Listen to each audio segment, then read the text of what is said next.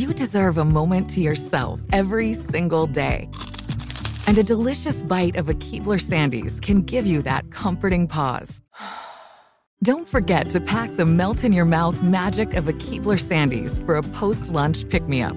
This magic is baked into simple shortbread cookies by Ernie and the Keebler Elves. So as life continues to fly by, make the most of your me moment. Take a pause and enjoy a Keebler Sandies. Tired of endless diets and weight loss struggles? It's time to say goodbye to frustration and hello to results. Introducing Smart Metabolic Burn from BrainMD, your breakthrough solution to fight stubborn body fat. Imagine burning fat, balancing glucose levels, and regulating metabolism in just 12 weeks. This unique two in one product combines the power of two clinically studied ingredients in one revolutionary formula berberine, which targets abdominal fat, and OEA, which curbs your appetite. With just two capsules a day, Smart Metabolic Burn by BrainMD can kickstart your metabolism, fight stubborn body fat, especially that pesky abdominal fat, and support your weight management journey. Right now, save over 30% on Smart Metabolic Burn at GetSmartBurn.com. The lowest price anywhere. That's GetSmartBurn.com. Don't delay. Transform your life with Smart Metabolic Burn from BrainMD. These statements have not been evaluated by the Food and Drug Administration. Our products are not intended to diagnose, treat, cure, or prevent any disease. You know you've got a comeback in you. When you take the next step, you're going to make it count for your career, for your family, for your life. You can earn a degree you're proud of with Purdue Global. Purdue Global is backed by Purdue University, one of the nation's most respected and innovative public universities. This is your chance. This is your opportunity. This is your comeback. Purdue Global, Purdue's online university for working adults. Start your comeback today at purdueglobal.edu. Holy Human with LeAnn Rimes is a production of iHeartRadio.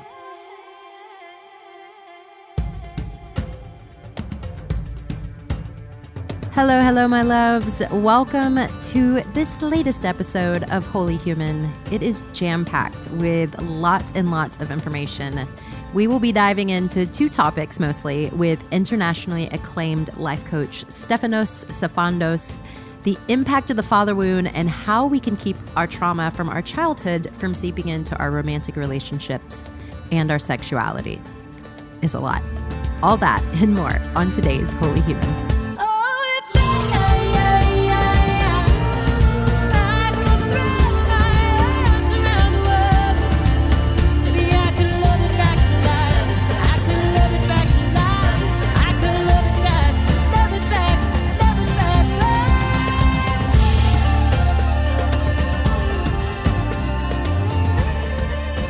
Stefanos? Is it? Did I get that right? Steph- Stefanos or Steph? Okay, I'm going to call you Steph because I don't.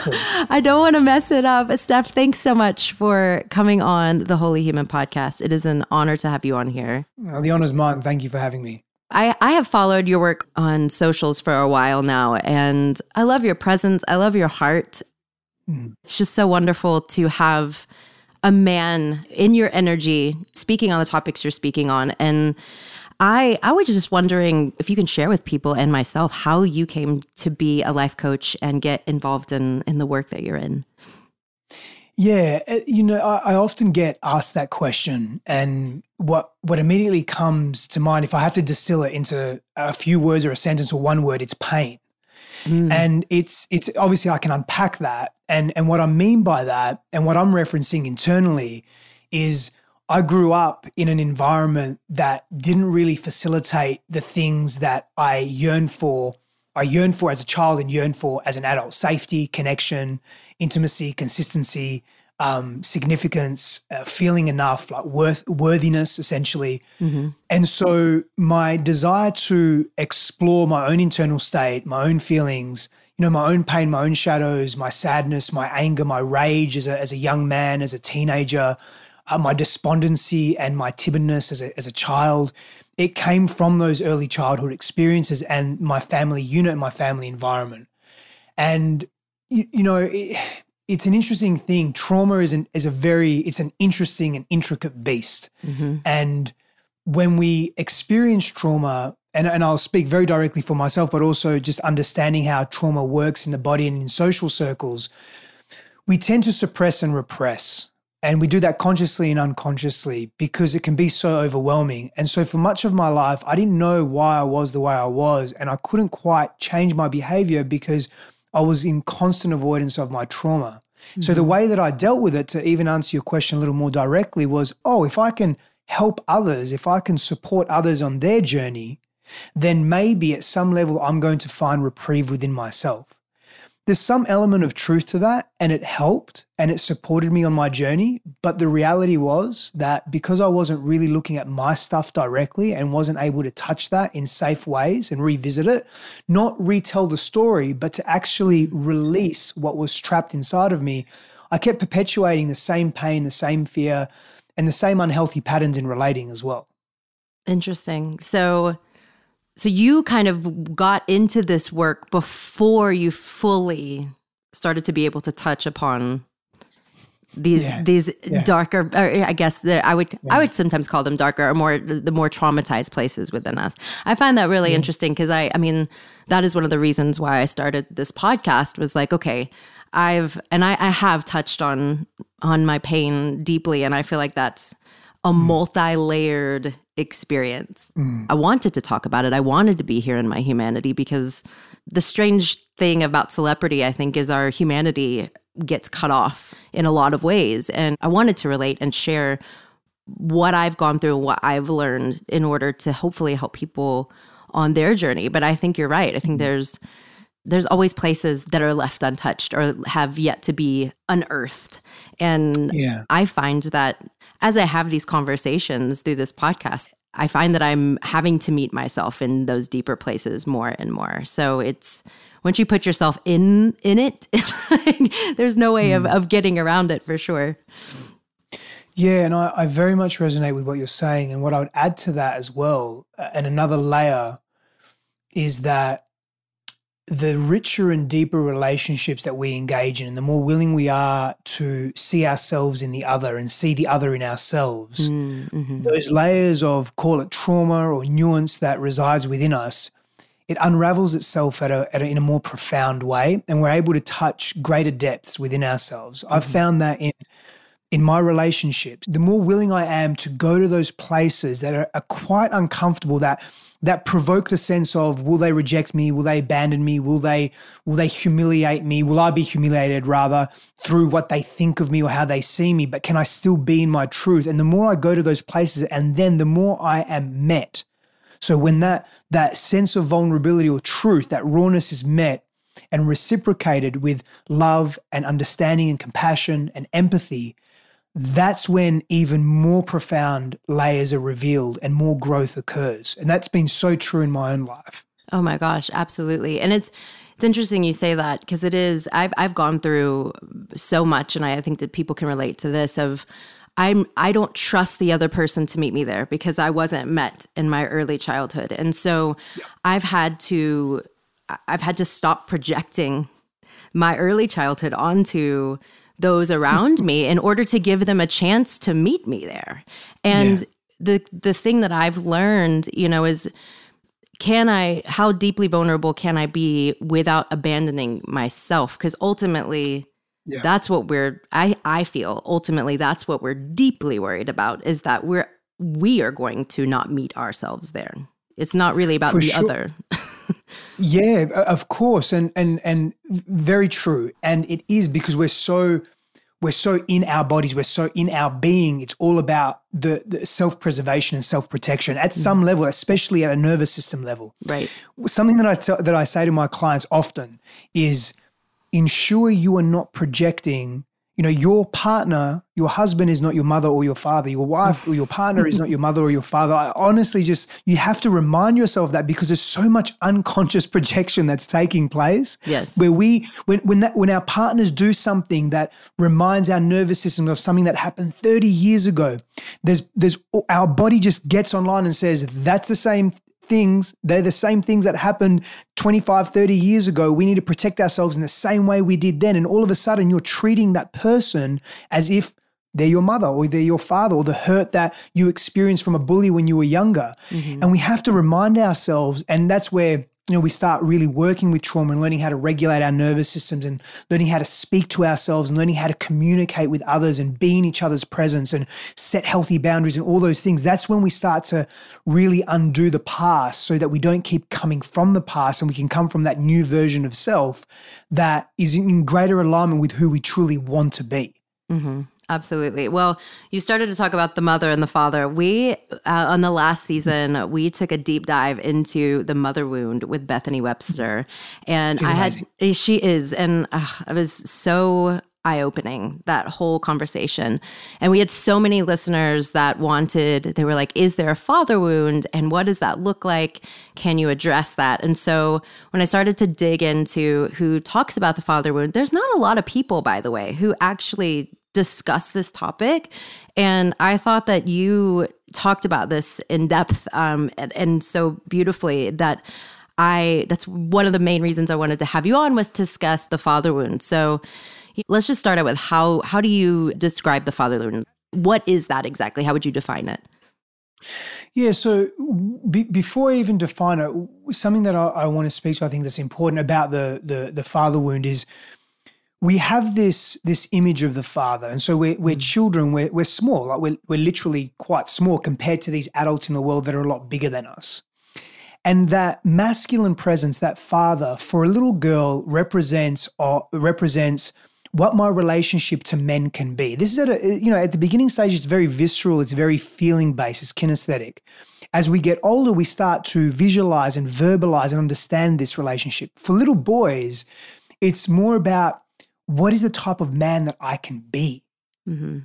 And so, if there's a disconnect in that father child relationship, if there's abandonment, if there's rejection, if there's unavailability, if there's violence, if, if that source of love and protection is, is also the source of terror for you, it becomes very confusing in our nervous system, becomes very confusing the way that we attach.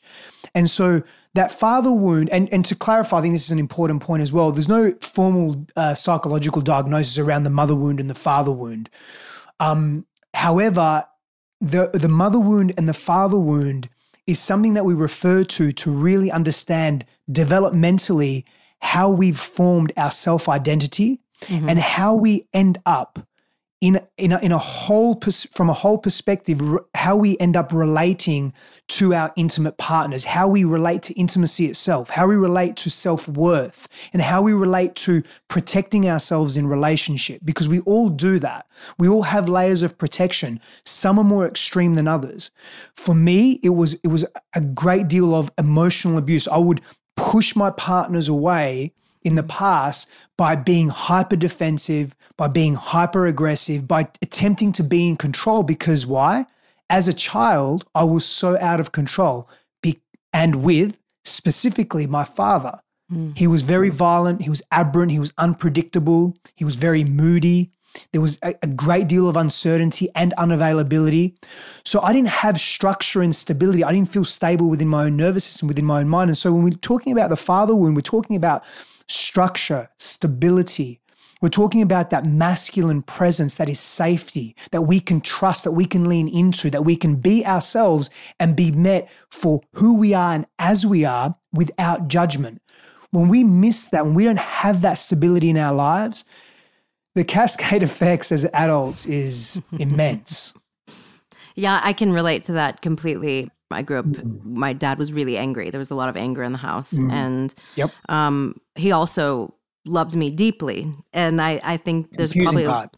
yeah, very confusing. Um, you know, someone who was constantly a part of my life and helping me sing and like you know we connected through through music was also you know very um very angry and uh, very unapproachable at times. And I, have noticed it's really interesting. Around three o'clock in the afternoon, three three thirty, um, this is something I've started to recognize. Um, I'll start to get really really anxious, and I mm. I'm like, why why is this happening at the same time every day? And it was okay. That was when I got picked up from school. It's when I started coming home, you know, coming home to the house that then he was going to come into by five o'clock. And I didn't know what I was going to get. And I can totally relate that my nervous system is still even though I'm completely safe in my home, I have a wonderful husband and yeah. that I have that sense of safety. My nervous system is still, as much as I've worked through so many pieces of it, it's still stuck back in that time of of not quite knowing what I was going to get with my father. Yeah, and that that trauma by association is your body telling you that there's something that's unresolved within you because if that's mm-hmm. you know if you're and and the interesting thing is you may say but i never had this before it's just come on and there are a few there could be a few reasons for that. It could be because your body and your being your entire mind body complex is actually ready to deal with that and close the loop on that trauma. Right. It could be because you've done deeper spiritual exploration and it's unearthing some old stuff and it's presenting itself in this way. And it is a beautiful opportunity to actually work through the core wounds of that. Mm-hmm.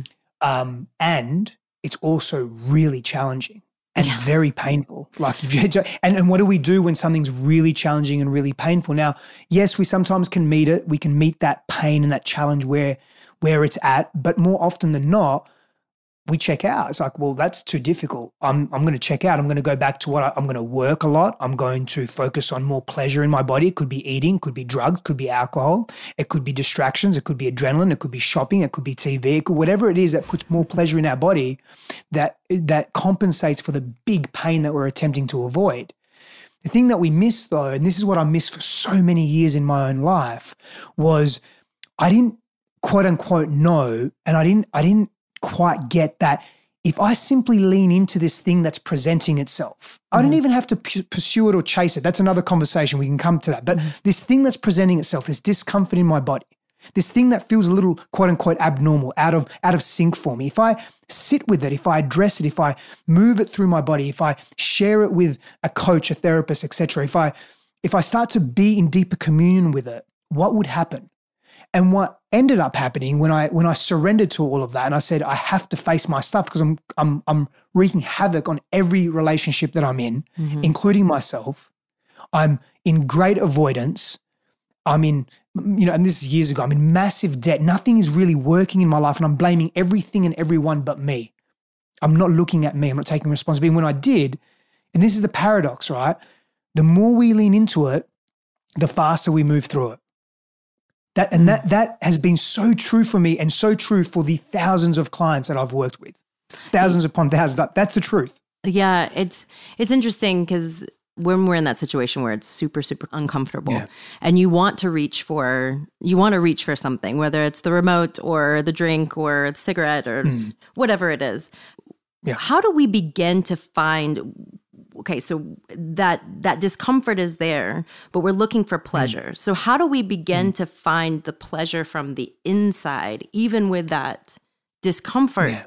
that's there like how yeah. how can we hold both of those things and how do we start to to summon the pleasure from the inside out yeah we have to learn to be with the pain so we can't. That's, we're. I'm like wanting. I want to get to the pleasure part. I just want to. I guess. Yeah. Yes. You do have to learn to be with pain.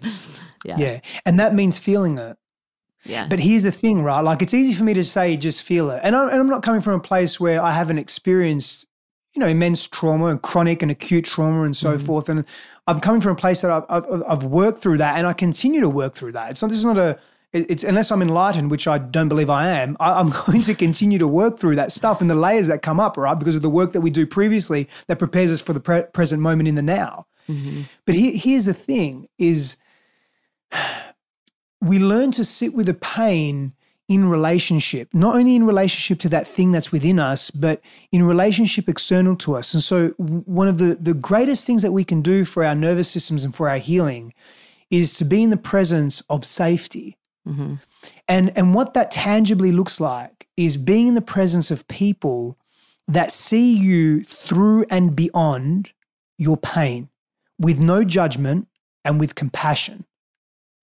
And there's a softness to them that you through our neuroception of being in the world, the, uh, the, the unconscious ways in which our nervous systems assess our environment, we feel that this person is safe. They're not judging me. They're not going to criticize me. Because we're talking about the father wound, we're talking about the you know the father wound referring to absenteeism emotionally or physically which can be interpreted as rejection. We're talking about the father wound being that critical negative even abusive character. And and it's that that impacts our sense of self-worth. Mm. and so when we're talking about being with the pain one of the greatest things that we can do for ourselves is seek to be in the presence of people that will nurture our pain they won't appease us. Mm-hmm. They won't be complacent with us and allow us to be in this negative perpetual state of being but they can hold us without this is this is this is the interesting thing without their own pain being triggered because mm. they've done their internal work here's an interesting thing right whenever you when you, in business circles or you're in athletic circles you'll often hear a phrase very similar to this you know surround yourself with people that are better than you like if you want to make mm-hmm. a million dollars go speak to someone that's made a million dollars if you want to make 100 million dollars this year then get a coach that knows how to do that if you want to lose weight then be with a coach who is has gone down that path, who is understands the body, who shows and demonstrates that themselves. Right? It's the same in healing. Surround yourself with people that have walked that path that you want to walk, because that confidence, because that's the thing, we lack the confidence to go into the pain. So when we are surrounded with people that have been there and we feel that, we don't just know it, but we feel it that gives us confidence and that gives us an inspiration to move into the pain. And we move into the pain, we equilibrate it. And there are methods to do that, of course, and it mm-hmm. happens over a period of time. And then the, the conversation of pleasure naturally occurs. It's not something that needs to be forced because we're not in avoidance, we're not numbing. Mm. That's that's the beauty of sitting with our stuff in safe spaces. Well, I guess when you're numb the pain, you also numb the pleasure. So you're just yeah, yeah you can't have one without the other. Yeah. Well, it's interesting. Yeah. You say you know people that can hold your pain without it triggering theirs. I think for a lot of us, I know for myself, in my family, like I'm the first mm. generation. I'm an only child, um, but the first generation that is taking care of their own pain.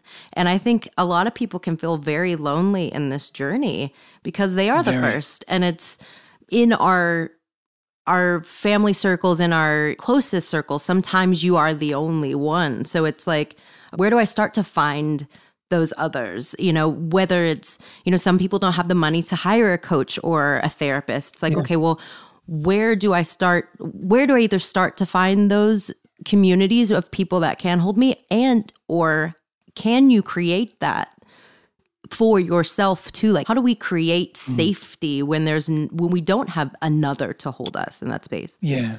Yeah. Firstly you're a generational pattern breaker so congratulations. Yay. I know right? I commend you. It's a beautiful thing. Yes. It's a beautiful thing for the people that you come into contact with including your family. Mm-hmm. right? Because you're not going to pass that down to your children yeah, and I've that was one of my key reasons. You know, i will be 40 mm. in August, and I've mm. I've never been gung ho about having kids of my own because that mm. was that was one of the things I was like, I'm not pass, I can't pass this down. I'm not doing it. Um, and I maybe I don't know if kids of my own. I have two stepsons that I've been so yeah. fortunate to be a part of their lives, but um, I don't know if that's ever a part of my life, and that's okay. But I was really adamant about like I can't I can't pass this down. It has to it has to end with me.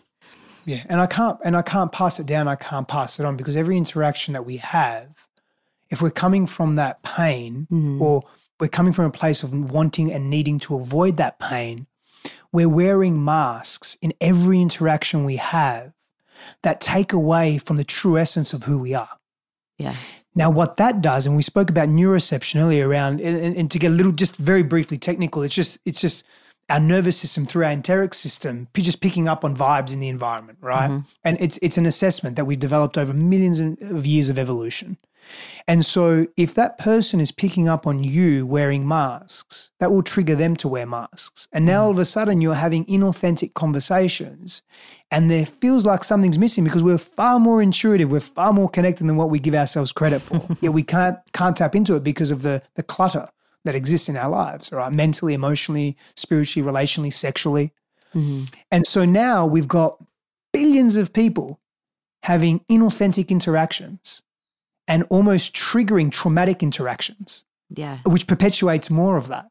And I want to I want to honor the question that you asked around well, how do we do that? How do we create safe space? Do we create safe spaces? Do we do we seek them? What do we do? I think it's both and. Okay. And I think what we do as a starting point is we at some level we have to take self-responsibility. We have to we have to be responsible for how we see ourselves and how we see the world and, and the life that we want to live. And so what feels safe enough? Here's the here's the key for me. It's enough. It's not safe, it's enough. It's because it's, it's the same thing. I'll go to the gym when I lose 10 pounds. Right, right, right. And we'll be right back with more Steph Sifandos right after this quick break. Tired of endless diets and weight loss struggles? It's time to say goodbye to frustration and hello to results. Introducing Smart Metabolic Burn from BrainMD, your breakthrough solution to fight stubborn body fat. Imagine burning fat, balancing glucose levels, and regulating metabolism in just 12 weeks. This unique two in one product combines the power of two clinically studied ingredients in one revolutionary formula berberine, which targets abdominal fat, and OEA, which curbs your appetite. With just two capsules a day, Smart Metabolic Burn by BrainMD can kickstart your metabolism, fight stubborn body fat, especially that pesky abdominal fat, and support your weight management journey. Right now, save over 30% on Smart Metabolic Burn at GetSmartBurn.com. The lowest price anywhere. That's GetSmartBurn.com. Don't delay. Transform your life with Smart Metabolic Burn from BrainMD. These statements have not been evaluated by the Food and Drug Administration. Our products are not intended to diagnose, treat, cure, or prevent any disease. This is it. Your moment. This is your time to make your comeback with Purdue Global. When you come back with a Purdue Global degree, you create opportunity for yourself, your family, and your future. It's a degree you can be proud of, a degree that employers will trust and respect. Purdue Global offers working adults like you over 175 flexible degree programs to meet your specific career goals. These include associate, bachelor's, master's, and doctoral degrees and certificates. Purdue Global degree programs range from nursing to business to communication and more. Whatever your interest, we have the degree that will move you forward. You have the knowledge, you have the experience. Now it's time to get credit for the work you've done and earn the recognition you deserve with Purdue Global, Purdue's online university for working adults. You know you're worth it. We do too. So don't wait another second to get the degree that will take your career to the next level. Start your comeback today at purdueglobal.edu. Hi, I'm Cindy Crawford, and I'm the founder of Meaningful Beauty. When Dr. Sebagh and I decided to do a skincare line together, he said to me, We are going to give women meaningful beauty. And I said, That's exactly right. We want to give women meaningful beauty, which means each and every product is meaningful. It has a, a reason to exist, it's efficacious. You're going to get results. And then you just go out and live your life. Meaningful Beauty. Confidence is beautiful. Learn more at meaningfulbeauty.com.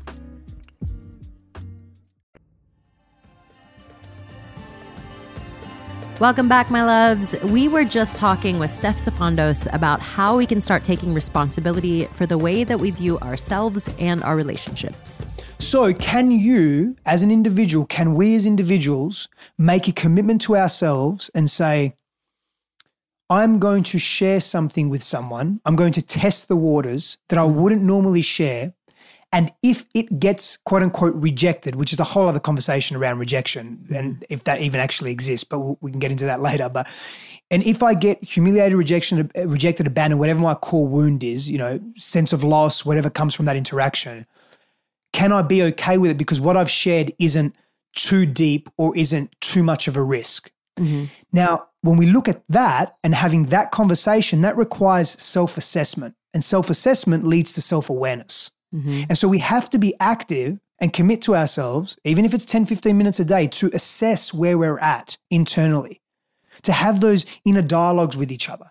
You know, inner child work, internal family systems, mm-hmm. um, you know, somatic work, trauma release work, even just cognitive behavioral therapies can can all support and assist right it's a combination of all these tools and techniques that we use but can we feel safe enough to begin to share and then when we get feedback that that that thing that we shared wasn't rejected next time we can do a little more in trauma it's called expanding our window of tolerance mm. it's edging right? And not edging in the in the sexual sense. It's edging in the trauma in in in we're coming close to the edges of what's really uncomfortable. We're not diving into the the pool that is too deep. We're still in the shallows, but it's uncomfortable. And the more we can do that, the more we expand that window of tolerance. Mm-hmm. The more we can share ourselves more uh, with with greater clarity and more more vulnerability, the the easier we will notice groups in our environment that we can then seek that are in greater alignment with us because we're creating that in our reality. Mm-hmm. Yeah, I mean, you can't. That whole saying, if you know, people can only meet you as deeply as they've met themselves, and it's like, yeah, you know, how can you? You have to be able to be honest and open with your own self in order to to be able to share. Because I know mm. that was a big thing for me. Was what am I hiding from myself?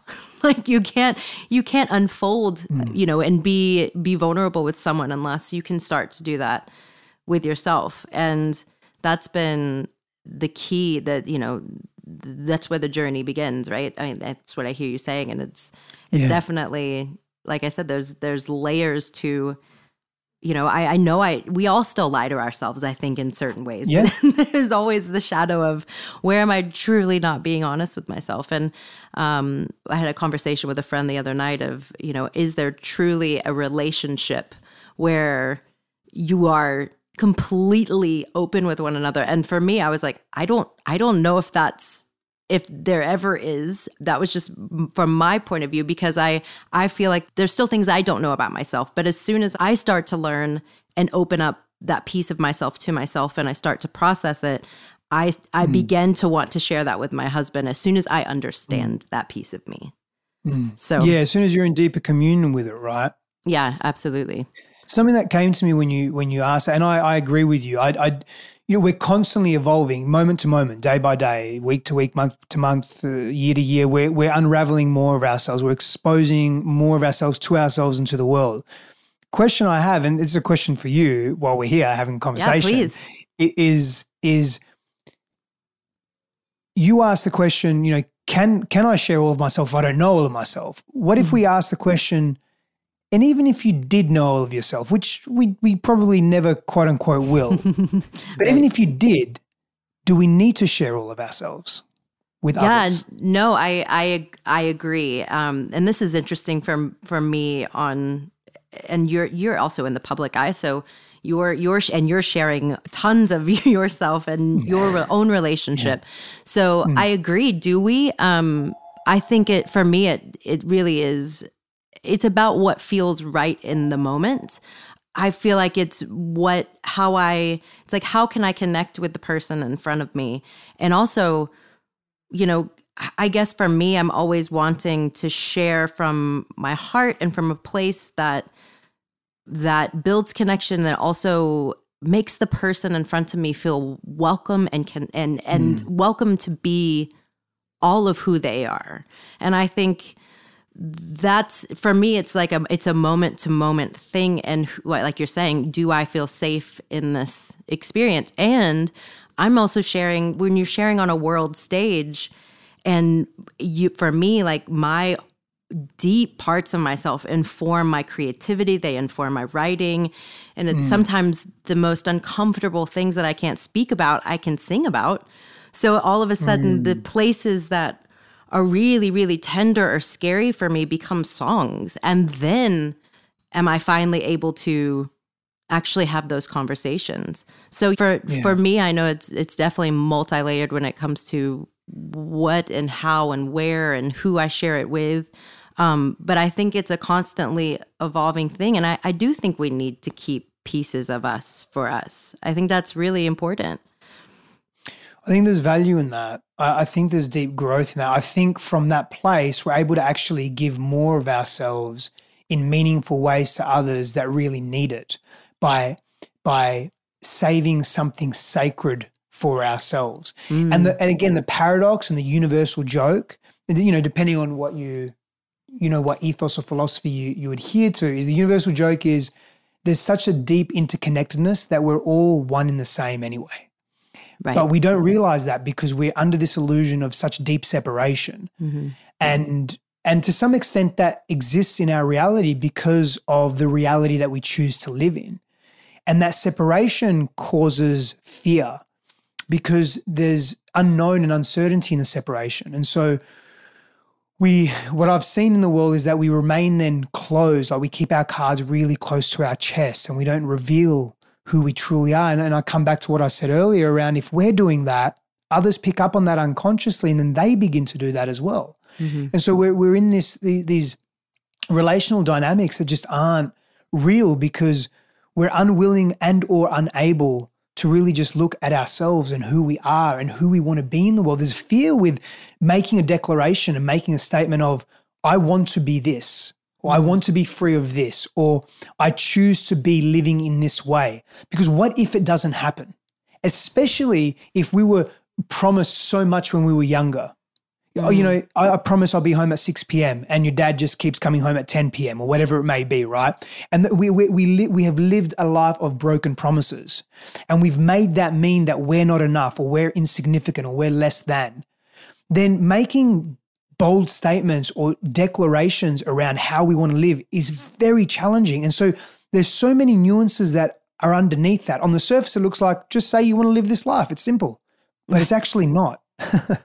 man, what you just said hit home with me because I know I have lived my life, a lot of my life, um, in avoidance of disappointment. Mm. And that's exhausting and it's it's sad. It's it's there's a lot of grief I know around that for me because mm.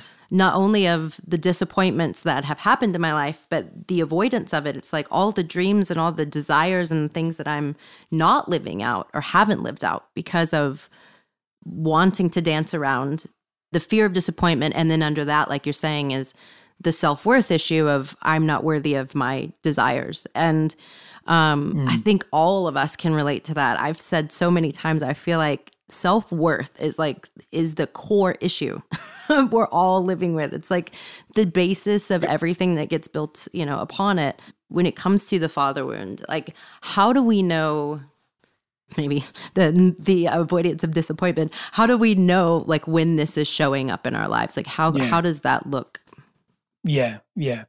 So I'll, I'll give you some um, and this may relate to you this may relate to some of the audience like some of these char- characteristics or or uh, you know levels of experience may relate. They may all relate they may you know only some of them but let me let me go through a few. So please. so as an adult you may experience um, oppressive, controlling, subjugating, and aggressive behavior. That may be you in the world towards others, especially when you feel threatened or when you feel someone's making you wrong or they're telling you that you could be doing something better. The way that we interpret that is all about coming back to what you said about low self worth and low self esteem. And then we transmute that into control and oppression and, and anger and rage. Um, hyper competition, so excessive competition to be the best, to prove oneself, right? Mm. To seek that validation at any cost. And this can happen both in, in men and women, in all adults. It's not just, this is not just for men, by the way. Let me be really clear on that. These are expressive states of being. Um, struggle to have healthy friendships. Mm. Because it's a, it's a trust issue again, right? There's so much trust that's vested in the father. And if we cannot trust ourselves and others, we will struggle to create intimacy in our friendships. Um, very little mastery of our, over our sexuality. And so that can look differently in men and women, mm. but essentially it could be um, either a promiscuity that takes place and a hyper hyper sense of arousal, like excessive reliance and addiction to pornography or having sex or validation through intimacy. In other words, how someone, you know, codependence, mm-hmm. how someone sees us re- like we really need someone to see us in a particular way for us to feel okay about ourselves at a bare minimum. Mm. And that can really show up in sexuality. And it can also not just show up in hypersexuality, it can show up in being withdrawn from our sexual expression as well. Now, sexual expression isn't just the act of sex, it's about our personalities and how confident we are in our bodies and how confident we are in our beings and how we move through space and time, not only in relationship, but in accordance with what we value most as well. Mm. Um, you know, I've touched on the, the, the validation, but I'll, I'll, elaborate on that through through accomplishment and through status, and that can show up differently. So, for you know, if we use a conventional example, could be in the business world. It's about how quickly can I climb the corporate ladder. In you know, in a more sexual intimate example, it could be how many people can I sleep with, or how can I attach myself to a high status person and be in intimate relationship with them, so that I'm then seen as a high status person as well. Right. Right. Um, other ways that you can potentially tell you've got the father wound or you're you know you're in that unresolved wounding is you feel a sense of lostness within yourself so you you feel lost you don't feel whole you feel fractured and broken mm-hmm. so again you don't feel enough so then we need to compensate for that so we seek the validation we seek feeling better about ourselves and that pleasure can come in so many different ways we may lack drive inspiration vision and purpose mm. um, that can be another indication that there's a there's a disconnection there because we never got that again, that structure. We never got that from our father. Maybe that father was very driven in his own hyper selfish ways or self absorbed ways, but never implemented that or that ethos into the family dynamic. Um, if you're purely driven by a goal orientation, win at all costs attitude, that can that can be part of the father wound. Mm. Um, here's an interesting one and I'll share a personal story here on this as well. Yeah. The unconscious seeking of father's approval and acceptance. And yes. I, will share something with you, LeAnn, on this. I still do this. I will I will have like a win in my life, whatever the win is, right? And I'm just I'm just thinking of my daughter, so I'm some tears are coming because. I'm a new father. But I will say in my head, I will say this. I say, if only Baba could see this. Baba is the Greek word for dad, right? Mm-hmm. And he's still alive, by the way. He Just lives in Greece. So you know, and I'm and, and he's not in my life at the moment because he, he's the physical distance, right? But we we talk. Um, and there's been a lot of reconciliation that's had to take place. But there's still parts of me like if I if I do something really cool in business, it's like oh if if my if, if Baba could see this now, you know, and I'd say it in Greek. So I usually I, I, speak Greek, and I speak when I think of my dad, I speak Greek, even when I'm talking to myself. But it's that like it still exists, and even though I've done a lot of work, mm. and I have done a lot of work in this area, you know, I listen something funny. You know that song, um, "The Living Years," Mike and the Mechanics.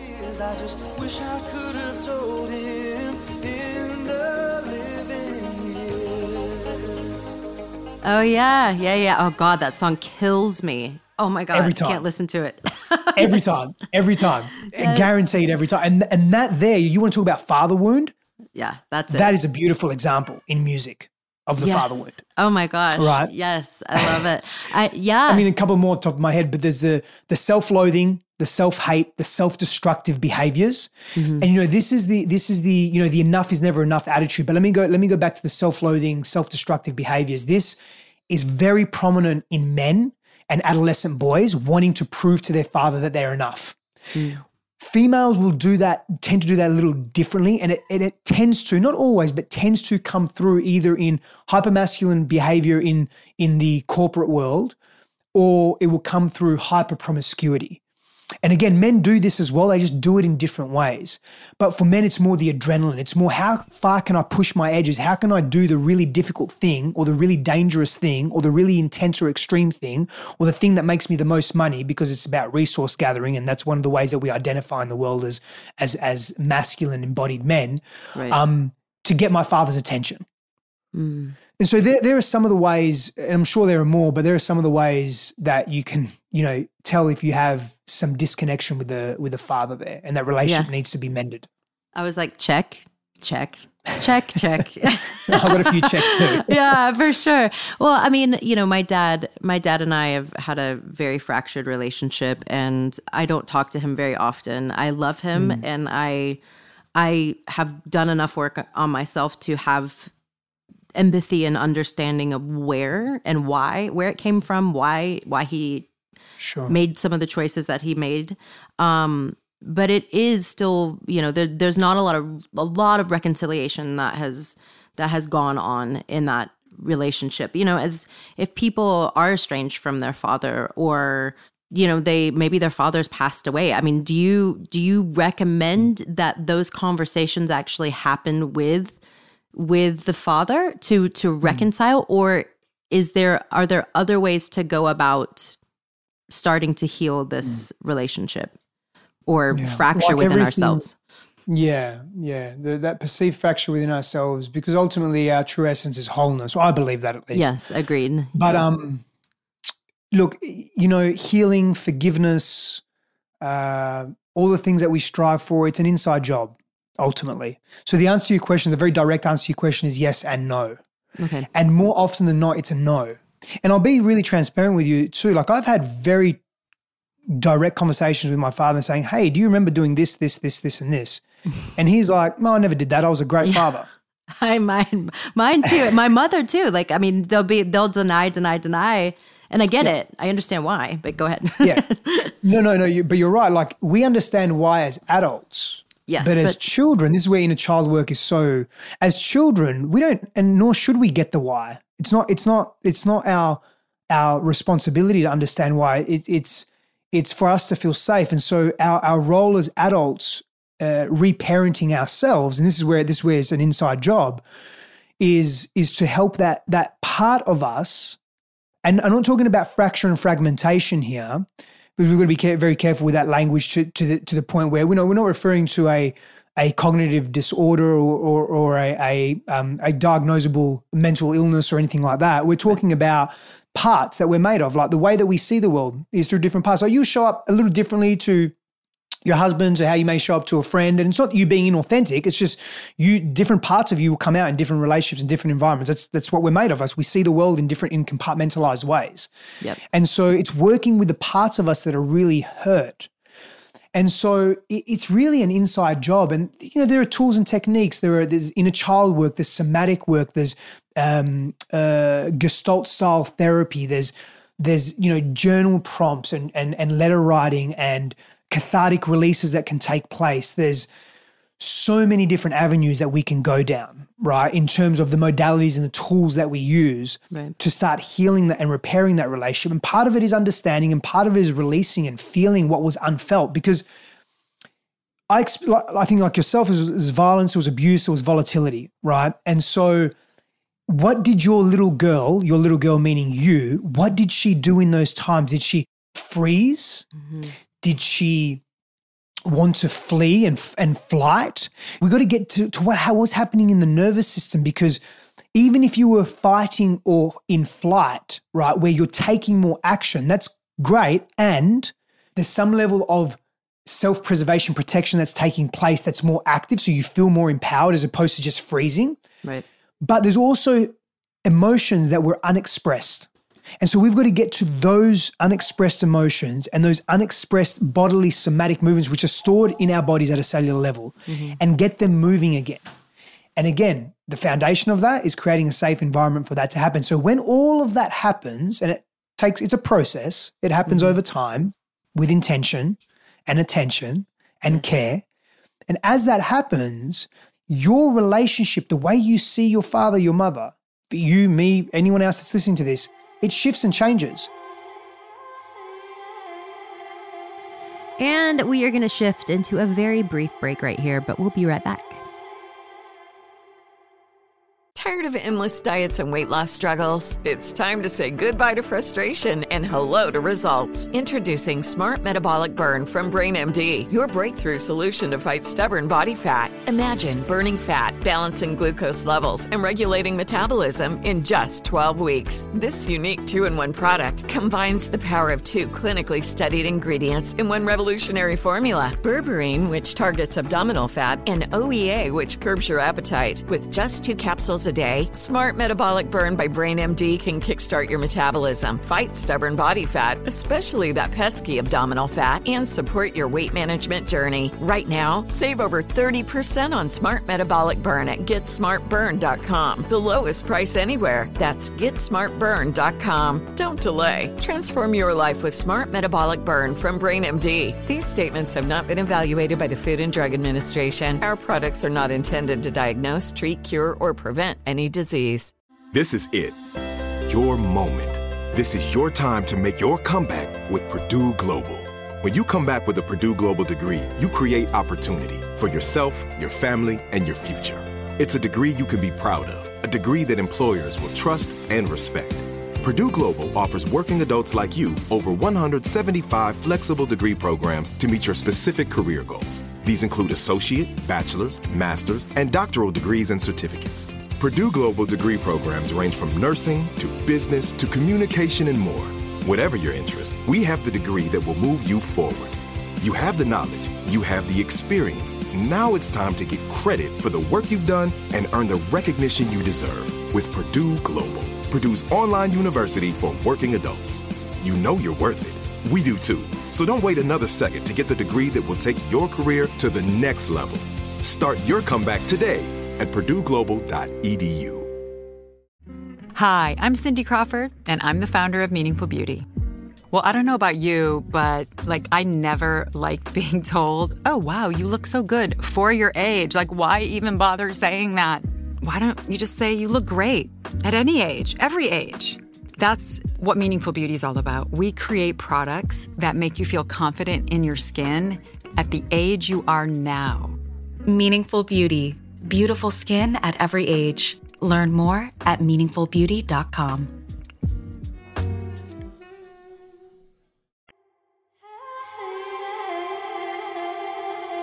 Welcome back, my friends. Steph and I were just discussing the significant shift that can occur when we cultivate a safe foundation within ourselves to process childhood trauma.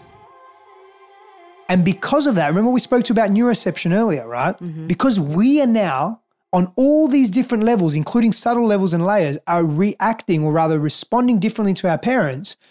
They actually respond differently to us. So they don't perpetuate the old parental dynamics that they once did as well. Because Mm. we don't need to be in that dynamic anymore because you're not living from that little that seven year old girl that was terrified. Right. You're now living from an empowered place where she feels safe. Bang. That's the money. Right yeah, there. that is so true. And it's interesting because I I've noticed I'll oscillate back and forth between both of those. There are some days my mom and dad could call me and I'd be like, I love you and all is well and I can, you know, I can make those choices from the adult space and then there's other times where I can't even pick up the phone because I'm frozen in the hmm. trigger of just seeing their name. it just depends on Yeah. the day. And Yeah. I think that's natural for so many of us who've been through, you know, trauma with our parents for sure. Oh yeah, very very much so, and it's also beautiful, you know, in those moments, LeAnn. If I if I may, um, may I make a suggestion? Yeah, please.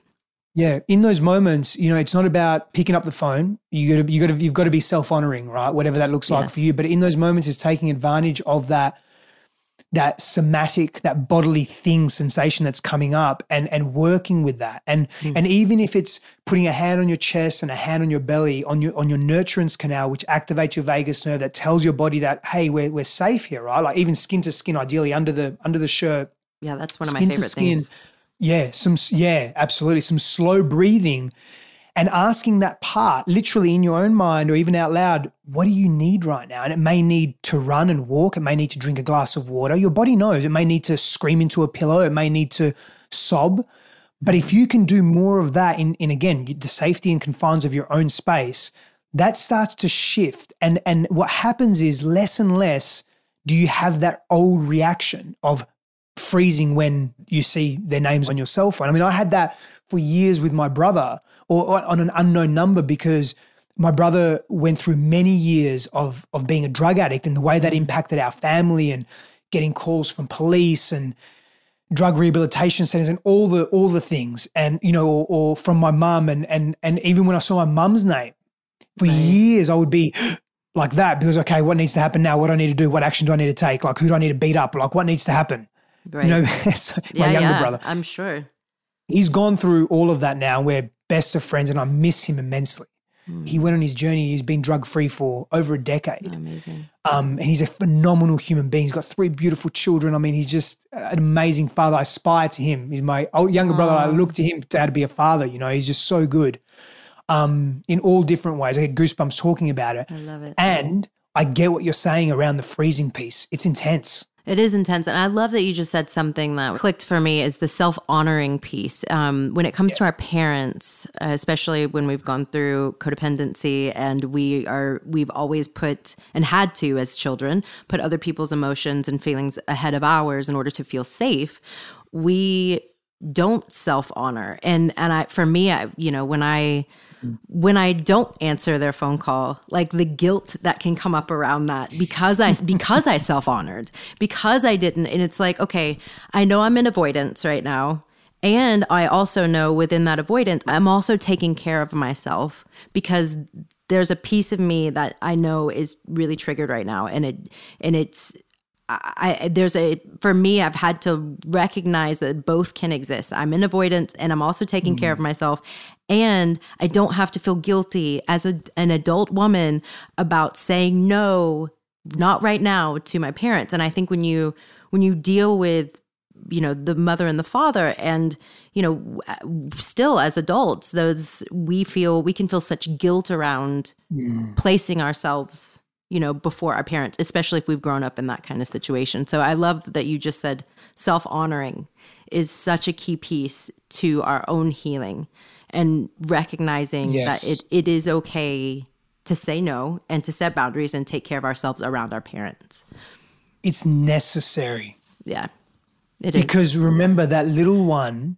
didn't have that voice. That little one didn't have the authority that you do as an adult. Mm-hmm. They didn't have the opportunity to say no or stop. Mm. Especially in more extreme cases, it's not even more extreme case, but you know, in cases of sexual abuse or physical abuse, or any any invasion on that body, like as little children, we didn't have that voice, we didn't have that capacity, mm-hmm. and so saying no is so important. And, and honestly, the more we say no when it's needed, the more we create space for authentic yeses to come into our lives. Mm-hmm. And what we want to say yes to, the relationships that we want to say yes to, the way we want to be treated. But again, this is a muscle. This, this muscle of confidence needs to be built over time. And the, again, the more we're practiced in saying no and not feeling the guilt the guilt and shame because that guilt and shame is and we come let's come back full circle for a moment around you know looking up to the father because again you know, it's not just what the father can be or what the, what kind of man can I be or a little girl looking up to the father and saying, you know, what can a man be in my life? We're talking about the deifying of our parents. Or we do that. We deify our parents. We see mm-hmm. them as gods because we're so helpless and hopeless as children. And there's that projection and perception there. And it's a hard fall from grace because A, we're human, but B, especially if we're unhealthy parents or we, we have unresolved within ourselves. Mm-hmm. And so that father is also the, the, you know, the big sky father is yes. what, what's the ultimate, the, the ultimate symbolism of healthy masculinity and, and protection, all those things that come under that banner. Mm-hmm. And so when we, when we learn to be with those parts of ourselves that have been hurt and we learn to not feel that or choose not to feel the guilt, the repetitive guilt, we'll then make more self honoring choices that place us in a position to simply be, in the most simplest language, be better humans. That's yeah. it. I love that. I want to, I want to now kind of go into a little bit of a different topic because I, you mentioned though it ties into this you mentioned sex and sexuality you have a mm. book coming out in september can you tell us what that title is and a little bit about it yeah, of course. So the title is Tuned In and Turned On, bringing a sacred connection and sacred sexuality into intimacy. And the book essentially is about that. It is about sacred intimacy. It is about connection in relationship with self and with others. And it's about clearing the clutter of our past. It's about doing our inner work. It's about healing our past traumas so that we don't continue to bring those traumas into our sexuality, into our intimacy, into our adult relationships so that we can start to live fuller, more whole lives and not come from a sense of fracture because we haven't dealt with the stuff that's really hurt us that we keep compressing and avoiding and numbing. Which I love this uh, so much. I cannot wait to read your book because, you, you know, I'll be 40, like I said, in August, and sex is I think for a lot of adults, I know I'm not the only one. Like sex and money obviously are two hot topics that it's difficult yep. to, to talk about. And I'm finally, like finally, I think starting to be able to have these conversations consciously um, because there's so much shame around there's so mm. much shame around sex. I mean, as you talk about it being, you know, connected to the father wound, for me, I have been very connected to my sexuality and I've been disconnected at the same time. It's like mm. this push pull. And mm. to not be able to have these conversations, I mean, to bring consciousness to it, we first have to have these conversations. so, yeah. how do you suggest? As you know, I mean, I think there's so much even shame around not being able to have the conversation as an adult. So it's like layer on layer of top of shame. Mm. How do we begin to approach this topic um, consciously and with care and mm. grace? Yeah, we live. You're you're right. We live in quite a repressed society in in in, in so many different ways, in, in quite a hypocritical society. And and Very. to me, hypocrisy is a natural part of progression and growth. Actually, it's actually a healthy part of progression and growth. I think the quote unquote mistake that we make as a humanity is we, we remain in hypocrisy too long without actually moving beyond it and we never really learn and grow. Mm-hmm. Um, because, you know, the, the hypocrisy True. piece is there's an old idea or an old version of self, and then there's a new version of self that is an idea, and we're moving towards a new version of self, but the old version likes to be in familiar patterns because mm-hmm. it's safe and comfortable. And so there's this tug of war, and then it gets a little too difficult, and we go, ah, we'll just go back to the old ways. Right. We just stay in the old ways, right? So when it comes to sexuality, it begins with us again. Because what often happens, and what I've found in my own life, I, I couldn't actually simply be in conversation with myself around what my sexual desires were mm-hmm. because I had so much shame and guilt around it. Mm-hmm. I couldn't just be honest with myself. I couldn't even just get a piece of paper and write down what am I sexually curious about? What are some of my sexual fantasies, my sexual dreams? Because I was so judgmental. And so we mm-hmm. can we can have the conversation around you know, what does it look like to have a conversation around sexuality with someone else? But the reality is, when we, again, we're, we're layers, right? We're peeling back those layers. There is so much self judgment that we have. We can't have those conversations with ourselves, let alone someone else. So right. we have to address the judgment. We, mm. we need to address the judgment that we have about all areas of our lives, including our sexual expression, including our self, a perception of our self image. Do I like my hands? Do I like my genitals? Do I like my feet? Do I like the way my body looks? Do I like the way my body moves? Like, there are so many questions that we avoid, or rather, uh, truths that we avoid about ourselves that we can't possibly have these conversations with others. That's why they don't really exist. That's that's the that's the truth of it. That's why these conversations don't exist in our reality because they're too difficult to have because of the judgment that's layered within everything we do when it comes to our sexuality. So now it becomes let me operate from old wounding. Cool. So, an example of that is I want to make sure you like me. Mm. So, I'm going to do the thing that I think you want me to do so that you will like me. So, in a sexual sense, that is, I'm going to be the sexual pleaser. I'm going to make sure that you're fully pleased and you know you have an orgasm and you're in pleasure and I'm going to sacrifice my pleasure. Like, I wonder how long that can last for, right?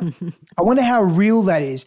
And I have, I can't tell you how many women will come to me and say, I just want my man to orgasm or ejaculate.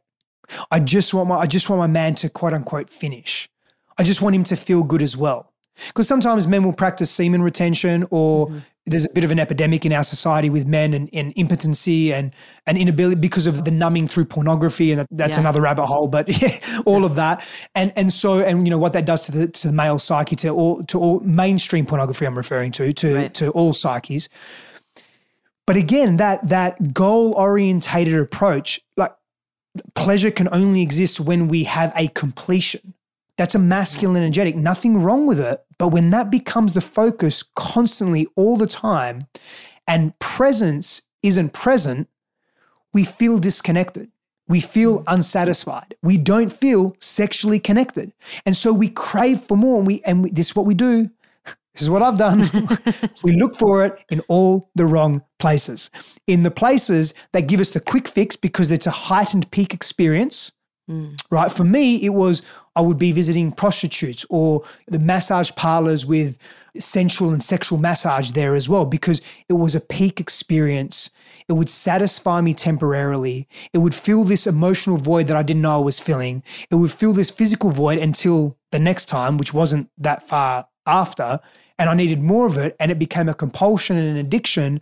And I kept feeling more empty and more shame and more guilt. And the way I would alleviate that is with more pleasure. And I would do that with the ways that I knew how, which was adrenaline and food and sex and all the things that we always use. It's the dopamine. Our dopamine all of a sudden gets changed. Our level of dopamine, our line gets Correct. heightened, and then it's more and more and more, and we never we're never satisfied. Well, dopamine's an anticipatory hormone, mm. and so we're constantly in the anticipation. You know, you notice when you you're thinking about maybe going on a trip or something, or even yes, um, yeah, you know, when you were single, you know, you're thinking about dating this guy, and oh, that's mm. exciting, and then you sort of you know, the thing happens like you go on the trip or you go on the date and and it could be okay but it's nowhere near as good as the anticipation because right. that's the motivator that's what gets us there right? right um but we get addicted to those cycles as well yeah absolutely i mean so interesting there's so many ways i could go with this i mean in in a long-term relationship then when you when you say we we can become addicted to these cycles how do we and if we're if we're thinking about for constantly thinking about the finishing because i know i mean i grew up i i think a lot of a lot of us grew up that way of that's the end goal is why we have sex it's not yeah. the connection isn't mm. the first thing that we're we're thinking about mm. although now i know for me it's like that's what i desire more than anything and it's like okay if we're if we now know that about ourselves if we're desiring more connection out of our sexual experience how do we begin to start connecting in that way? Like, is there a is there something that you would recommend as like a build up to sex? Or like how do how do we start that that deeper connection so that it's not just about you know 5 minutes of pleasure? Yeah yeah. We've got to make presence the priority right? Mm. presence with each other. And so if i go back to what i said a moment a few moments ago around exploring our own sexual fantasies and own sexual desires within ourselves first and being very active. That, that's a great starting point. Okay. Then, in intimate long term relationship, we're looking at communication mm-hmm. or creating safe spaces for each other, firstly. Communication. So, safe spaces, again, just to clarify, is, is, is an environment and a space of non judgment. Mm. Can you actively choose to not judge your partner? So, if your partner says to you, hey, I really love you and I actually really enjoy having sex with you, and you know, we've been together 20 years and I feel like I'd like to be with someone else. How do you feel about that? Can we not necessarily take that personally? Can we pause? And can we not be judgmental? Now, we don't have to say we don't have to say yes to that just because our partner says it. Right. But can we put this is the work, right? But can we pause and can we feel into what's happening for us and what's happening for them? I use that as an example. It's not an extreme example. It's a bigger example, but I promise you, if there was less judgment in our society, how often would that conversation take place? I would say more often than it isn't now. Mm. Right, but we can we can settle that. Let me, yeah, let me for come sure, back to for sure, absolutely. yeah. yeah. So so there's, there's there's the communication piece. Now we can use tools such as imago dialogue and nonviolent communication, are very simple, powerful tools for communicating and practicing that. The Gottman Institute is an amazing resource for longer term relationships. Um, and we can use these tools to start communicating with each other, right? Then we have to allocate the time. We have to make the space for each other. That can be date nights. That can be at the end of every day sitting with each other and sharing what transpired in the day for you. What were some of your prominent thoughts? What were something that happened that maybe you weren't too happy about? Can you share that with me? What does that look like for you? How can I support you? you know, my wife and I have every month i mean we we connect on a daily basis. We we very blessed. We both work from home so we spend time with each other of course. But every month we sit with each other and we we give an overview of what the month was and we have a series of questions that we ask each other and connected and connected practices as well that help us connect to ourselves physically emotionally mm. and intellectually. And we do that check-in every month. And then we have weekly check-ins as well but we we make the time and the space for otherwise honestly it won't get done like i'm a human being i'm a man on a mission in this life and i've known that since i was a little kid i was six mm. seven years old and i wanted to be united nations secretary general I love and again, that. That's awesome. yeah, it's awesome. And it came from pain, my own pain. Like I thought, right. oh, I, I, would watch National Geographic and I'd watch TV with my grandparents. And, you know, TV for me was a re- actually just a side note, was a really big, um, it was a savior watching movies and it was an escape, you know, to escape yeah. from my reality. And it was really beautiful for me. And I loved that. Um, and I, am a movie buff today because of that. And I'm going to be careful it doesn't become an addiction too. Like I right. can numb out on it. Right, right, right. But you know, it, it's it's making that time with each other. Um, and and and like I said, I'm, I'm a man on a, on on a big mission in this life. And so if I don't make the time to be with my my wife and my family, um, it won't happen because it will, it will, my time gets filled up very very quickly with other things that are e- not equally as important, but deeply important to me as well. So we have right. to make the time. So safe spaces, non-judgmental safe spaces. I want to really simplify it for the audience, right? C- practice effective communication, make that a priority, and create space to be with each other.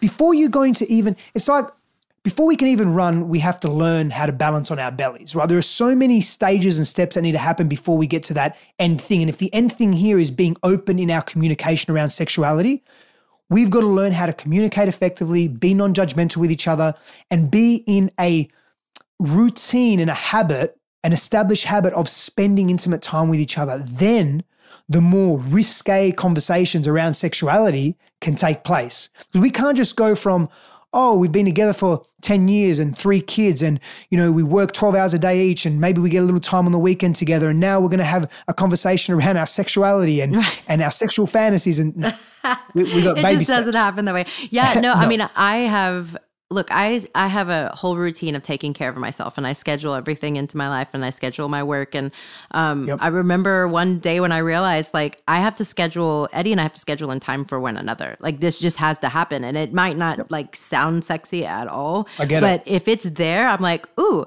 I, that's something number one i look forward to it and number two like it's it's there or else we will get sidetracked on a gazillion other things and i i think that is super key because you you have to have to create that um yeah no i i so look forward to reading your book on all this because it's it's definitely you know something that i know my own ideas of mm. sexuality and and sex and what i want from my life and how i want to connect is shifting there's such an old view and i think mm. i know i'm not the only one i think it's shifting in our our society and throughout the world and how we view that connection. I one thing yeah. I know you talk about a lot is sacred connection. I just would love yeah. for you to to maybe define that a little bit. What is that? And that is something Steph is going to answer right after this brief break. Tired of endless diets and weight loss struggles? It's time to say goodbye to frustration and hello to results. Introducing Smart Metabolic Burn from BrainMD, your breakthrough solution to fight stubborn body fat. Imagine burning fat, balancing glucose levels, and regulating metabolism in just 12 weeks. This unique two in one product combines the power of two clinically studied ingredients in one revolutionary formula berberine, which targets abdominal fat, and OEA, which curbs your appetite. With just two capsules a day, Smart Metabolic Burn by BrainMD can kickstart your metabolism, fight stubborn body fat, especially that pesky abdominal fat, and support your weight management journey. Right now, save over 30% on Smart Metabolic Burn at GetSmartBurn.com. The lowest price anywhere. That's GetSmartBurn.com. Don't delay. Transform your life with Smart Metabolic Burn from BrainMD. These statements have not been evaluated by the Food and Drug Administration. Our products are not intended to diagnose, treat, cure, or prevent any disease. This is it. Your moment. This is your time to make your comeback with Purdue Global. When you come back with a Purdue Global degree, you create opportunity for yourself, your family, and your future. It's a degree you can be proud of, a degree that employers will trust and respect. Purdue Global offers working adults like you over 175 flexible degree programs to meet your specific career goals. These include associate, bachelor's, master's, and doctoral degrees and certificates. Purdue Global degree programs range from nursing to business to communication and more. Whatever your interest, we have the degree that will move you forward. You have the knowledge, you have the experience. Now it's time to get credit for the work you've done and earn the recognition you deserve with Purdue Global, Purdue's online university for working adults. You know you're worth it. We do too. So don't wait another second to get the degree that will take your career to the next level. Start your comeback today at purdueglobal.edu. Hi, I'm Cindy Crawford, and I'm the founder of Meaningful Beauty. When Dr. Sebagh and I decided to do a skincare line together, he said to me, We are going to give women meaningful beauty. And I said, That's exactly right. We want to give women meaningful beauty, which means each and every product is meaningful. It has a, a reason to exist, it's efficacious. You're going to get results. And then you just go out and live your life. Meaningful Beauty Confidence is beautiful. Learn more at meaningfulbeauty.com.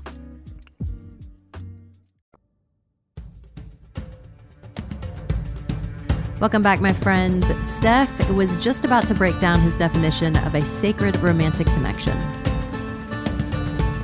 Let me actually just, I'm going to just intuitively follow that thread for a moment. Sure with respect to sacred connection. And so, because there are many different ways that I can elaborate on it, and, uh, and I'm sure others would as well. Um, but let, let me speak to grief because, I, you know, this is, grief is so sacred, mm-hmm. man. It's so, it's so important. Like we, when we talk about the father wound, we need to grieve the father we never had. Mm-hmm. We need to grieve the safety we never experienced. We can't experience open, vulnerable sacredness and connection without releasing our grief that takes up so much psychic and emotional and spiritual and sexual space in our being. Mm. Like we have to grieve to be able to have open, intimate communion with others like grief for me is is and I, I go deep into grief into into this book as well. Oh yeah. Um, because it's such an important part of sacred sexuality and sacred intimacy. Mm, hmm Yeah. Okay. So I'll go down this path with you for a moment because uh, grief is really interesting. I actually, yeah. this morning, before we got on here, I could feel so much sadness and grief in my body. I went upstairs and I mm. started to move and make sound and just like bawl my mm. eyes out. And it's so interesting because there's grief has come up a lot of times with me during sex. I mm. will start crying and expressing that. And then, and well, I've had to explain it to my husband sometimes of like, this is, there's such a, um, it's so vulnerable. It's such a mm. vulnerable mm. time. I was actually just talking about how being on stage is like having sex for me sometimes because mm. I'm so open that it becomes this whole experience. And with that, can come this deeply embedded grief that I have yet touched upon.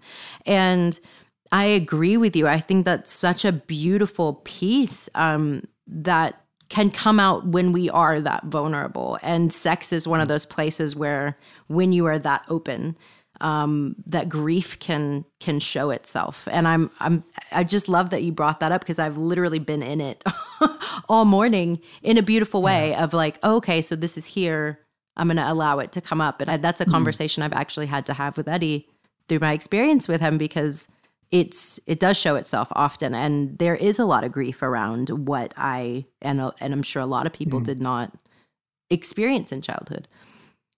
Yeah, so firstly thank you for sharing that. That's that's really deep and you're not alone in that. Um, you know, my wife and I have experienced that. I've experienced that in previous relationships. We have experienced that in previous relationships. I mean, we meaning me, my previous partners, and my wife and I as well. And I, I want to speak to that's a really important thing. And this is, I want to commend both you and Eddie because for you to be able to actually, for your body to be able to have that release mm-hmm. in such a vulnerable state of expression, it means that your nervous system feels safe enough in his presence mm-hmm. to have that release. I get that sometimes you have to explain certain things because it can be very confronting for all parties involved. but the fact that you can do that, that your body will naturally allow itself to go there not repress that and hold back, that is a testament to the dynamic of your relationship as well. Mm. There's a depth there that you've reached, whether you intellectually or you know cognitively understand and know that. Mm-hmm. And I'm, I'm hope hopefully what I'm I'm um, my intention here is to bring more light to that because if you can recognize that, I see life as a video game. You won't be able to progress to the next level unless the algorithm of the video game has recognized that you've done all the things like you've killed the big bad person and you've accumulated all the weapons and you've done all the things to progress to the next level. Right. If you acknowledge that you actually have reached a depth that was unknown previously to you, it opens up the door for more depth, mm. which can equally be as scary, but also equally as beautiful and exciting. And so I just really commend you for A, being honest, B, having that relationship where you can share in that way with your with your partner. That's very aspirational and inspirational for many. And it's very possible for all of us. I want to be super clear on that. It's not like this, this, oh, you have to be elite to reach that point. No, you just need to do your inner work and be willing to get uncomfortable yes. and be willing to be real with yourself as a starting. And what that opens up in your life is tremendous. Yeah, it is. I love that you just went there. I totally didn't expect that at all. Um, but I think for me, I mean, there's there therein lies the sacred. You know that that yep. is the right it, where all is welcome, you know, and I think that is, I think for me, I know with my relationship with my husband, um, it's the first space where I've felt that all of me is welcome. And he sees he sees things or has seen things in the past and known things about me that I have been unwilling to look at. I didn't know about myself. Mm-hmm. And I would express something to him and he's like, "Well, yeah, of course." Like he's seen it all along, but it's just like a new epiphany to me. So, um, yeah. yeah, I think that that is such a key piece and I I like I said, I look forward to reading your book. I would love to have you back on to discuss all things book when you're when you are uh, when it comes out. Yeah, because there's so yeah. many more places I could go with you. Um, yeah, I, amazing. I I constantly ask my um, my guest about music, of course, because it's my it's my deep love and passion and. I uh, I would love to know what your holy five are. These can be five songs from your whole life that you love, or like five yeah. songs you're really into right now. And so just share away. okay. Whenever anyone asks me about, give me a top three or top one or top five, it's like so I'm hard. always going to do top five. I'm going to give you seven or something. Anyway, I'm going to okay. do my best to just do five, and I'm going to caveat and say, here's a few bonuses. Okay, no so, worries. So, no worries. So here's the thing. Here's the thing. I love orchestral music. Oh, cool. Um, and I love uh, movies, as I mentioned earlier. It's very dear to me for so many reasons, right? Mm-hmm. It was a savior at some level. And so there's certain music associated with certain motion pictures that touch me, touch the spectrum of my humanity in such deep ways mm-hmm. that I can't even, I can't verbalize.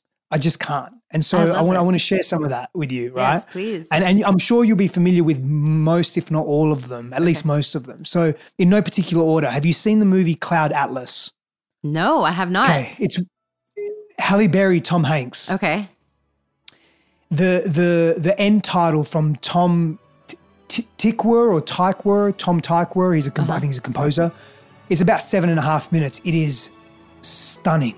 Oh wow! I have to go watch.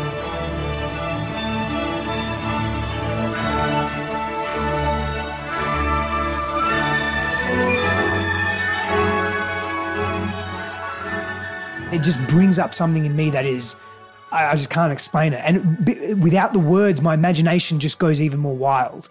Yeah. I was just talking about this the other day with someone about how art is, we're constantly projecting upon art yeah. like our own our own yep. imagination and someone asked me about my new album like thinking because it was called god's work that it was this christian record and i mm. i go sure it is if that's what you want it to be yep art is so subjective in that way and we're always projecting which i love and yes yeah. and when there are no words and it's just full on triggering your own emotional experience mm. it's so cool i love that yeah yeah um, have you seen it's an older one bicentennial man Yes, it's been a while though.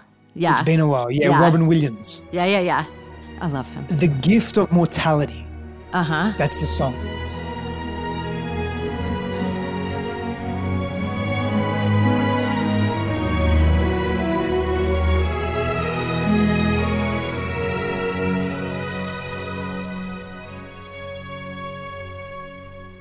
And I look at the movie and I look what it's about, and it's about it's asking the question, what does it mean to be human?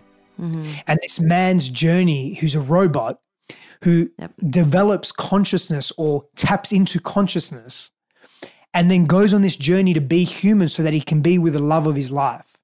And he wants to be recognized, validation by the World Council that he's human, even though he wasn't quote unquote born or created as it's a beautiful story. Yeah, yeah, yeah. I remember that now. It is beautiful. Because you, you know you're a musician and you, I I don't have to assume I know you have an amazing ear and you would sense layers of music and sound far different and deeper than I.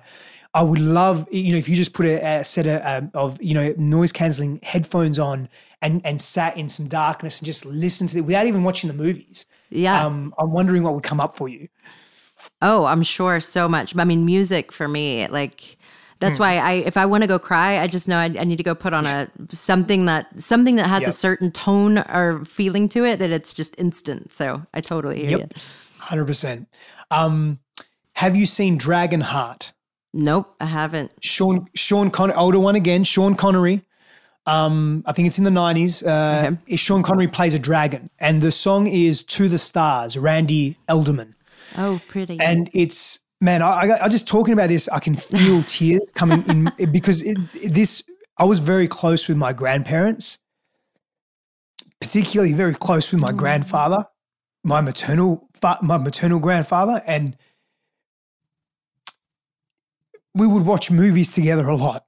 And um, this is one of the ones that we watched. And this dragon gives up his life for a human that he develops a friendship with that was trying to kill him.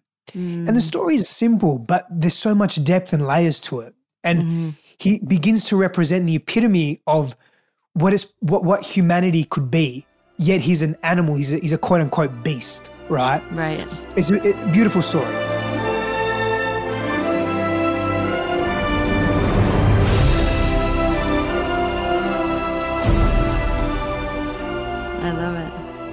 Yeah, you just made me Um, cry. so sweet. um, are you familiar with Paul Cardall? I'm not. I love that you're introducing me to all these new people and movies. Yeah, yeah. Well, th- this is actually this one isn't from a movie, but um, Paul Cardall is an amazing, amazing musician. I mean, he doesn't sing; he um, he just composes music. Right. Um, and there's two songs there. If I can group them Yeah, one, there's. Gracie's theme.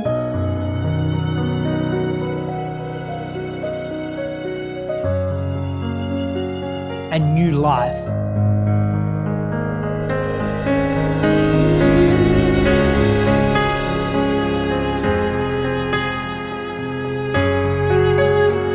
And both are extraordinary, just extraordinary. Cool. Um, and I've got I've got a couple more. I think that's more than five, but if you don't mind, I Go go more. for it. Um, Riddles of Steel, Riders of Doom by Basil um, Poledouris. That's a great title.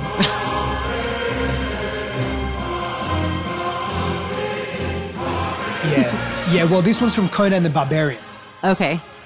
Yeah. So this is Arnold Schwarzenegger, old movie. Yeah. And this is about warrior essence, warrior king essence. Very powerful. I like it. Very powerful. Then there's the um. I'm sure you've seen Forrest Gump. Oh yes. Oh Yes. Yes. The music So the just theme- just the yeah. theme yeah. oh, yeah.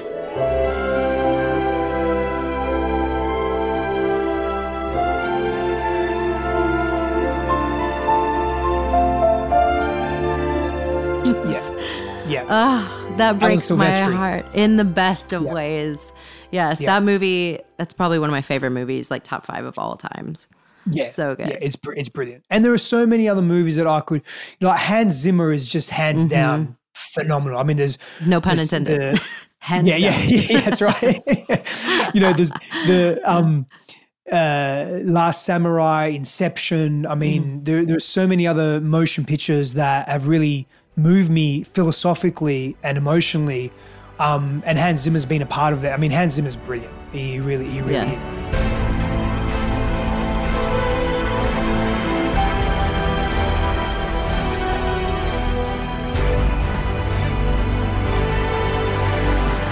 Love this. You took me down a whole nother path of like orchestral Yeah. and moves you from that space. Um, it's interesting. I've been. I was mentioning earlier that I went upstairs and just made sound. Um, you know, for someone who's been singing my whole life, like actually like voicing sound is hmm. new to me. And i i've been i'll sit with myself and sing i'll start making melodies without words and just hmm. noises. And it's hmm. been so freeing because i feel like sometimes words like I feel like they complicate things and they also kind of cut things off. They can box things in to where you like sometimes I feel like I have expression but the words can't hold it. And I mm. I love that when you when you think of orchestral music and like you said the way that you can project your own imagery and mm. emotion upon what's there it's so beautiful so thank you so mm. much for sharing that because i totally understand where you're coming from yeah. I mean, you as a musician really get this. It's so crucial. Breath, sound, and movement, right? You, you mentioned, you know, you went upstairs earlier and you, you mm-hmm. moved and you sounded and there's sometimes there's deliberate breathing, but there's obviously definitely breathing, uh, unintentional, but it's there either way. But deliberate breath, sound, and movement is the is the foundation, the practice of somatic healing. And we don't need to understand what's yeah. happening, but if you give yourself that, that's the release, that's the healing. We don't, we're so cognitive that we try and understand everything and we think that we will heal when we understand. Understanding is important, but it's often an after effect. Mm-hmm. It has to be in the body first. So you going and sounding and breathing and moving, from my perspective, you're doing the thing. You're you're healing yourself at deep levels. Thank you. That's a new thing for me because I've, you know, like mm. everybody, like you're saying, I think that if I understand it, then I can, you know, I can I can work it out. And it's like, no, I I I know it's so easy for me to go into story. And the new thing yeah. for me is like, okay, no story. What does this feel like? How can I express it? And so, yeah, thank you so much for, for sharing that. Awesome. Sure. Thank you Absolutely. so much. Congratulations on your new family, your new baby. You. Yes. And um, congrats on your new book. I look forward to reading it. And I just really appreciate you joining us today. Likewise. Thank you so much. Yay. Thank you. That was awesome. Thank you so much. Thank you. And that, my friends, ends this marathon length Holy Human episode. I could have talked to him all day long, and I look forward to reconnecting with Stephanos in the future. So please leave any suggestions or thoughts you'd like to share wherever you're listening now and share with anyone in your life you think would benefit from this episode. We truly do love hearing from you. And on our next Holy Human, you'll join me for an illuminating discussion with best-selling author Gabby Bernstein, a self-described spirit junkie and an undeniably authentic, inspirational human being. I really took so much away from our conversation. It was incredibly vulnerable. So I hope, like, I mean, what's not on this podcast? So I hope you will join us for another vulnerable conversation here on Holy Human. So until next time, please take care of yourself, take care of one another, and I look forward to seeing you soon. I love you.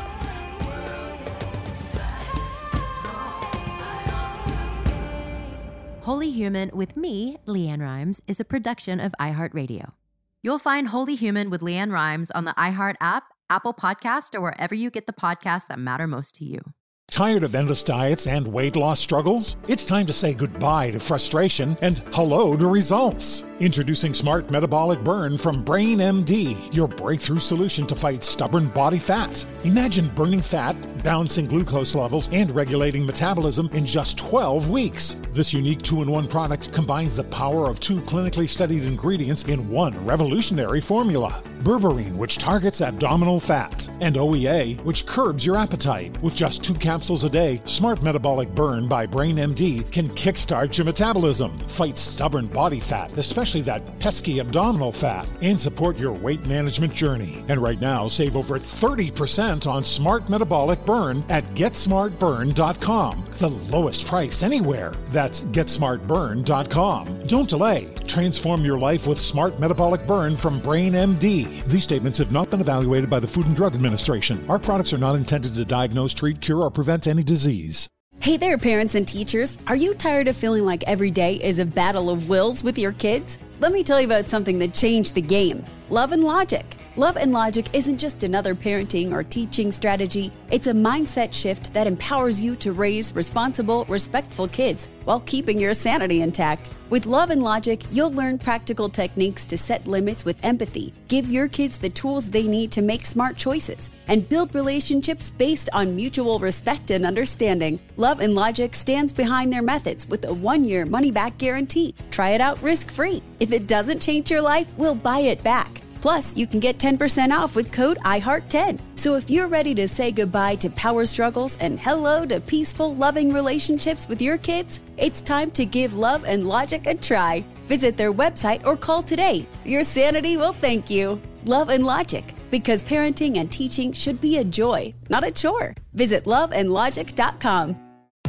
Hey there, all you lovely listeners. Let's dive into this latest release that is going to suck the life out of you in the best way possible. So listen up, because the Womanizer Next 3D Pleasure Air Stimulator, available from Pink Cherry, takes pleasure to a whole new dimension, literally. Imagine taking the speed and intensity of the original groundbreaking Pleasure Air technology combined with new climax control so you can control even the depth of the airwaves. The 3D Pleasure Air technology offers a deeper, richer sensation that might just transport you to another universe of pleasure. The Womanizer Next 3D, available from Pink Cherry, is the only toy that allows you to take complete control of your orgasm journey with fully customizable speeds, intensities, and depths. Made from soft touch silicone, a fully waterproof body, and smart silence technology, you can enjoy pleasure anywhere, anytime. So what are you waiting for? Ditch the dull and enjoy unparalleled pleasure from the Womanizer Next 3D, available from Pink Cherry. Visit pinkcherry.com and save an extra 20% off with code NEXT.